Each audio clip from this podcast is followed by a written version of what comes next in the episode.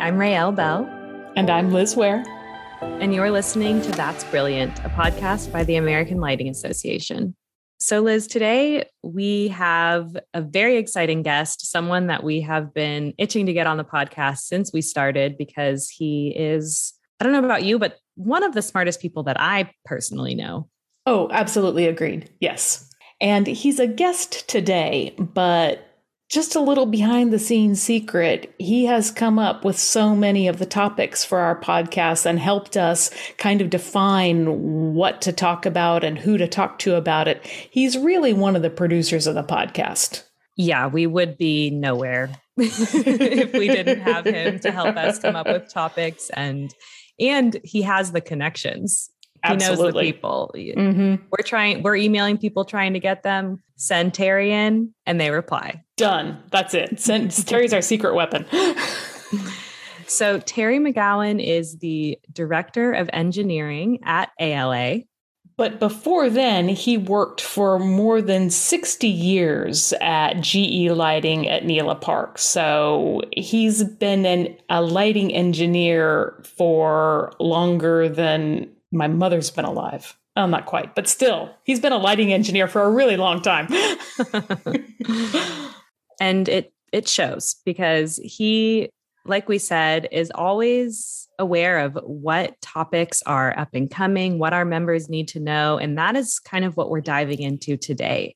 Terry has a list of some things that he feels are presenting great market opportunities for our membership and are things that consumers are going to be really interested in in the coming years. And he's going to discuss what those things are and why they're important and how our members can stay up to date with these topics. And these aren't pie in the sky, complicated, you know, the technology is 10 years out kind of ideas. These are simple things that we can do now. It's just about educating our members and consumers about little tweaks that will improve their lighting significantly. Yes. And as you'll hear, some of these things are related to topics we've discussed in past episodes. So, in a way, this could almost be our first episode. So, if you're if this is the first time you're listening, it's really a great time to tune in and then you can go back and get more details on on these topics in previous episodes. And we're totally going to put those other episodes in the show notes so so you can get bigger fuller discussions on all of these topics that we are just going to touch on today. That's right. So before we dive in we would like to thank the sponsors of this podcast kichler lighting and hinkley. Welcome terry. We're so glad to have you today thank you very much it's a pleasure and i've uh, been enjoying your previous episodes so it's a real honor to be involved Thank you. It's an honor for us to have you finally as a guest. I know we have used you as a resource in our previous episodes, but it's exciting to have you here as a guest today to answer some of our questions. Uh, I appreciate that opportunity. And of course, uh, there are technical questions, and that's what it's all about. So, Terry, we were thinking of doing a tech roundup. So, what topics would you like to give us a, a, a, quick update on? Well, there's lots going on, and here we are in the in the residential lighting industry, kind of emerging from uh, COVID, and lots of things have been left undone, and there are new challenges to think about and new opportunities. We're kind of feeling our way a little bit. But there are some very important technical changes that have taken place while we've been busy elsewhere and trying to keep healthy. And some of those have to do, in fact, with health and wellness. Uh, who knew that lighting is so important uh, when it comes to human health? But I guess it shouldn't be any surprise. I mean, we humans have been on the earth for quite a few years now, and without light, we would not be here. that is for sure. And electric light has a role to play, and that role can be good and bad. So we ought to talk a little bit about that because it does represent opportunities for ALA and its members. There is a certain kind of light, light we can't see. In this case, we call it germicidal or ultraviolet uh, light. And we have learned during COVID that it, it kills bacteria, it kills viruses, and it's very good at that. Uh, and it can also harm people, or it can be pretty quiescent and not bother them at all. So we have to learn the tricks of that. And who better than manufacturers and lighting designers who understand how light works, this stuff works the same way, except sometimes it's invisible. Mm-hmm. Terry, let's just dive into that one for a minute. So, during COVID, we all saw these ads on the internet everywhere for these germicidal UV light things that you could clean your phone with or clean whatever with. And tell us about those. Are those effective? Are they safe? Are they either one or the other? Uh, well, no, they're they're the, the cheap way out, the easy way out. Uh, only the manufacturer makes money in, in most respects because you really don't know what you're doing. When you try to use ultraviolet to kill bacteria or viruses, uh, you have to have a certain intensity of the light and you have to have a certain time so it gets a dose, gets zapped. And if you're just waving it over, let's say a, a tabletop or something that you want to disinfect, how do you know how long to hold it there or how fast to move your hand? You don't. And so you don't know what you're doing. And it, it makes a nice, pretty blue glow, but that's about it. We really don't know or can't prove that it's really doing the job that we want. There are other places, though, that UV light is useful, places where you can lock it away from human eyes and really have a strong blast of it. So, so there are applications for this. Oh, that's right. Yes. And traditionally, one of the best applications has been to put the UV lights into the air conditioning system so that it's down in the furnace or fan cabinet somewhere and the lights are on. They cannot be seen, they can't damage anybody's eyes. But as soon as the air crosses the, the tube or bulb that's generating the UV, everything in that air is, is killed, any living thing, virus, or whatever. So that's been the traditional way of applying them. And often uh, UV germicidal light has been applied by heating and cooling people, not lighting people.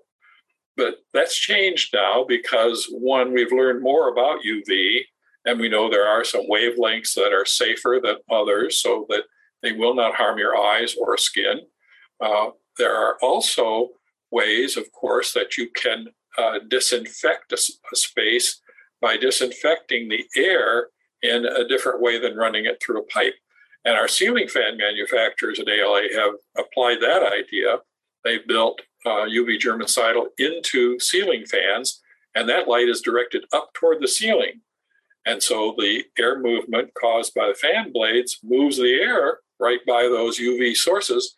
The sources kill the bacteria, the germs, uh, viruses in the air, and that air circulates in the room. So you can you can essentially have rooms with ceiling fans and UV germicidal applications that are like air outdoors, germ free, very safe, very fresh. And that can be done by installing a ceiling fan in a small bedroom if you wish. So, how do manufacturers measure this and determine that that is working? And how can consumers be sure that what they're purchasing is safe and effective? yeah, well, uh, the, the idea, of course, is to, is to use name brands and to get good advice. And like always, uh, it's the quality of the manufacturer that counts.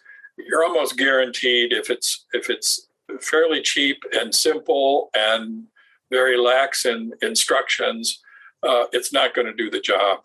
And with something like this, you have two things you want to happen. One is you want to be safe, so you don't damage eyes or skin or or anything uh, like a painting on the wall because UV can do that.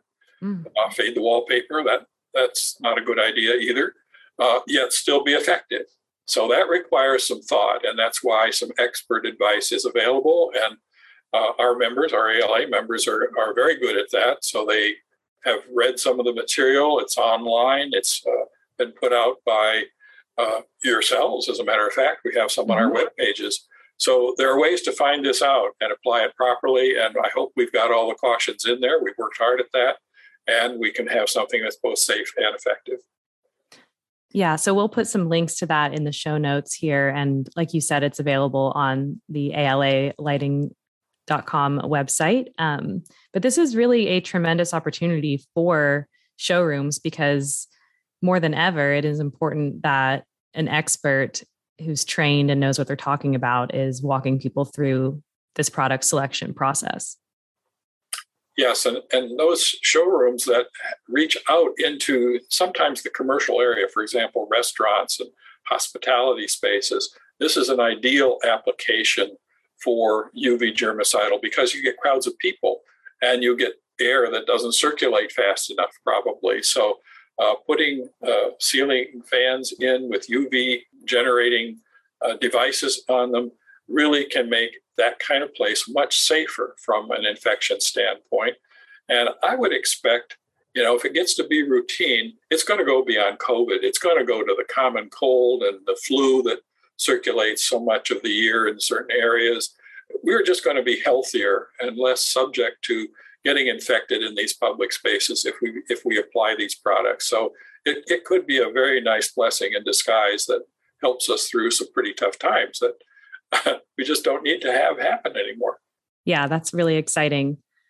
So let's circle back a little bit to what you mentioned prior to uh, the UV germicidal topic and general lighting and health. So this that's a lighting and health topic. This is something a little bit different. This is circling back to episode one that we did with circadian rhythms and and overall health and wellness. Um, so what is up and coming with that? What should uh, people be aware of there? Well, we, we got the basics. We got the science. We got the research. Uh, by the way, I should say that research is not new. We have been researching that subject now for more than 25 years, and we know a lot about it. And it, it's more than time to put it into practice, if you will. Um, so that means how do we build it into the lighting of our homes? And what we found out as we did that first podcast and talked with researchers is what we what we need are some lighting fixtures that have the characteristics so that they can provide that light when people need it as much as people need it of the right character and exposure. It's a dose thing again. So we have to build some new lighting fixtures that will take that all into account. That's a problem. It's a challenge but it's also an opportunity because we don't have lighting fixtures like that for home lighting at the present time. And we can cobble things together, but we really need to get serious about the numbers so we know we're doing it right. As a reminder for those who haven't heard episode one yet, the basic idea is people evolved with bright days and dark nights, and we need to have bright light during the day and low levels of light at night for all sorts of health reasons. Absolutely correct. And, you know, it's, it's kind of common sense, but it's something that we forget because we sometimes work at different shifts. We work long days. We uh, get up at night with the kids and don't get back to sleep. There's all kinds of things that interrupt that rhythm, circadian rhythm, as it's called. And so we have to do our best to keep that rhythm on track. We know it makes us feel better. We know it makes us healthier. And we know psychologically it is the right thing to do because it, it improves the quality of life. So we have a tool, and that tool is the lighting in our homes. And if we adjust it properly, if we use the right fixture, if we are in the space and, and it does its job, it is going to happen. And uh, things like the smart home controls and dimmers and other things that can be used to supplement it or even make it automatic so it kind of goes through its own day night schedule by itself uh, all those things can be used as a tool to really improve the uh, sleep habits and the health of anybody in that house. So let's touch on what you're working on right now with ALA manufacturers and the Light and Health Research Center to develop these products. Yeah, we have a program called Better Light, Better Sleep. And uh, we have partnered with the Light and Health Research Center at Mount Sinai Hospital in New York City uh, because they have the research center there uh, and have, have done a lot of the research themselves, the researchers who are involved over the years in, in developing this whole idea. A, simple way to say it is they put numbers on what we thought was happening. They have verified that with research, and that research is continuing. Um, there will be at the end of June, in fact, a major research paper released that will talk about how that research and improving the lighting that people are exposed to in a hospital recovery room can speed up their recovery and of course mean fewer fewer hours or fewer days in the recovery room in the hospital. So that's a big deal. But mm-hmm. what we're talking about really is, is home lighting. How can we adjust home lighting? How can we buy and install and design home lighting so that it follows that pattern and reminds us hey, this is a time when you should have bright lighting. You should be outside, or if you're inside, the light should be bright enough to entrain that circadian rhythm. And in the evening, as the sun goes down, the light should get dimmer. It could change color if that's what you like. But all of this says, hey, it's time to slow down. It's time to get relaxed. It's time to think about sleep. And that sleep is going to be a healthy sleep because your circadian rhythms are in good place. I love both of these topics because it positions ALA members and especially ALA showroom sales representatives and uh, to be in a place to almost be like little lighting scientists. yeah, and, it's and it's so much common sense too. I don't find it a hard sell. In other words, when I talk to people and say, you know, bright days and dark nights, people understand that. And if you have lighting in your home that kind of goes through that phase, it, it becomes a very natural thing. And uh, it's not easy to do in some homes. You know, people sometimes have, well, let's say a very big, bright television screen that could interfere with that. How do you handle that? What do you do to uh, make it easier?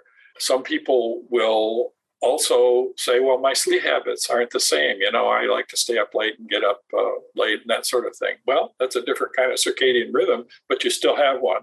And the healthier you can make it, the more sleep you can get of good quality, the better your health will be. This wasn't in the rundown, but I'm going to throw this out here and see if it see if it stays in the stays in the episode. While we're talking about kind of simple solutions to problems that are also market opportunities, that are also uh, just ways of aligning better with with the environment. Can we talk just for a second about outdoor lighting and specifically avoiding light pollution? Yes. And it's also something that I don't know, some ALA members will probably remember we, we met in, in Tucson, Arizona some years ago for the annual conference, and it was a great conference. And uh, the organizers, and I, I wasn't aware of this at the time, I was fairly new with ALA. Uh, they had set up uh, some telescopes on the in the hotel on the on the patio, and we had a star party. And this was wonderful because Tucson has had very good dark sky lighting and street lights and signs and so forth for years. It's been mandated by law. They've got 13 observatories sitting up on Kitt Peak, not very far out of town. They need dark skies. And so, uh, so Tucson is and Kitt Peak work together to make that happen. So you're there, and you're there in Tucson. You're looking up at the skies, and in, from your hotel patio, you can see the stars. You can see the mm-hmm. Milky Way. And by the way, 80% of the people in the US today cannot see the Milky Way. Their sky is too bright.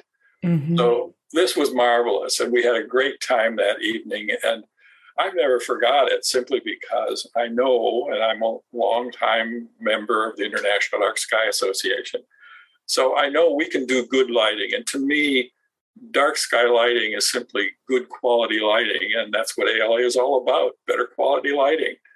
And so we have to practice that in ter- terms of the fixture design and the application of the fixture, the hours it's on, and all of those good things.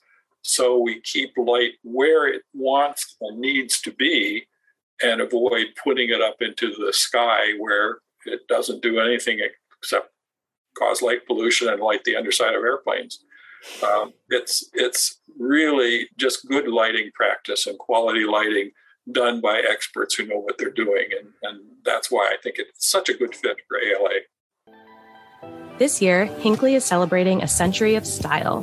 That's 100 years in business. Hinkley is proud to be a fourth generation family company with the mission of providing customers with exceptional lighting and ceiling fan products.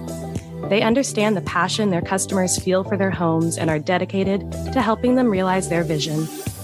Learn more about the company, including some incredible charity work they do, at hinkley.com. Kichler Lighting is more than just a lighting company. They're a bring people together company focused on strengthening and growing relationships.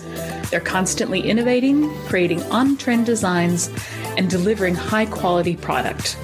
Learn more and find inspiration and ideas at kichler.com.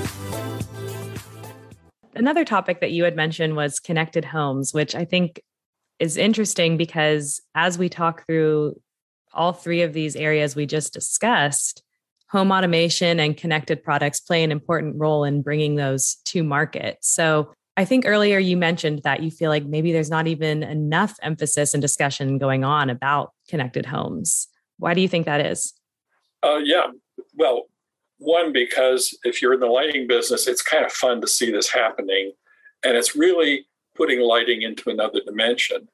And that dimension, well, in looking one direction, for example, it's energy saving. So you can save energy by operate, operating your lighting when you need it and why you need it. So that can be done by smart lighting products. Two, electric utilities are going to be increasingly very interested in what you do with connected lighting and other connected products in the home, appliances and heating and cooling and all of that. So, if you integrate that with what the utility programs are beginning to do, and this is happening already in some new home developments and multifamily housing, we're not seeing it in, in individual homes so much, but it will come uh, then the utility gets involved and you get rebates on your electric bill if you allow the utility to do certain things like limit the power in your home for a period of time if they're overloaded, that kind of thing, to avoid blackouts. Uh, you can also take advantage by timing. So you might want to heat the water at night when the utility rates are lower. That's just something you could program into the system. Or you may decide to put your home on some kind of a lighting cycle or appliance cycle that takes advantage of the time of day or the how hot it is outside. There's lots of things you can do. There, there was one study that was done recently at the University of California, and it involved three smart home products. One was a thermostat. The second one was a smart ceiling fan. Many of our ALA members are involved with those, of course and three is the air conditioning in a home. And there were dozens of homes that were studied in various parts of the country. And they gathered data with this in mind that on a hot day, before your air conditioning comes on, let's switch on the fan and see what happens. So they did. They programmed the system. So the ceiling fans came on. Turns out people felt comfortable. And then as it got hotter, the HVAC kicked in, ceiling fan kept running, and then after this was all over, they analyzed the data. They said, yeah, we can reduce our energy in this home and not compromise the comfort of the individuals if we do it carefully this way by moving the air first and then turning on the compressor and all the heavy duty electrical stuff in the air conditioning system. And what they found was really amazing. Not only was energy saved, but 80% of the people said they felt more comfortable in the home. Mm. So, you know, here is an inexpensive ceiling fan, an inexpensive thermostat, and the, and they're leveraging all of this energy that would ordinarily be used by the cooling system and making it all work. And that's a system, you know, that really good, is beneficial because it does two things: it saves money, it saves an energy, and it makes people feel better. So, what's not to like? You know, this this ought to be standard practice. We actually had a brownout uh, yesterday in our neighborhood. Everyone's posting because it's so hot here. Hmm. and I wrote a little in our little neighborhood Facebook group. I wrote a note and I said, Hey, remember not to uh, run your dryer in the middle of the afternoon, exactly as I've been guilty of. I'm not saying I've never done it. it. It was a little reminder. I don't think a lot of people think about strain on the grid that that puts.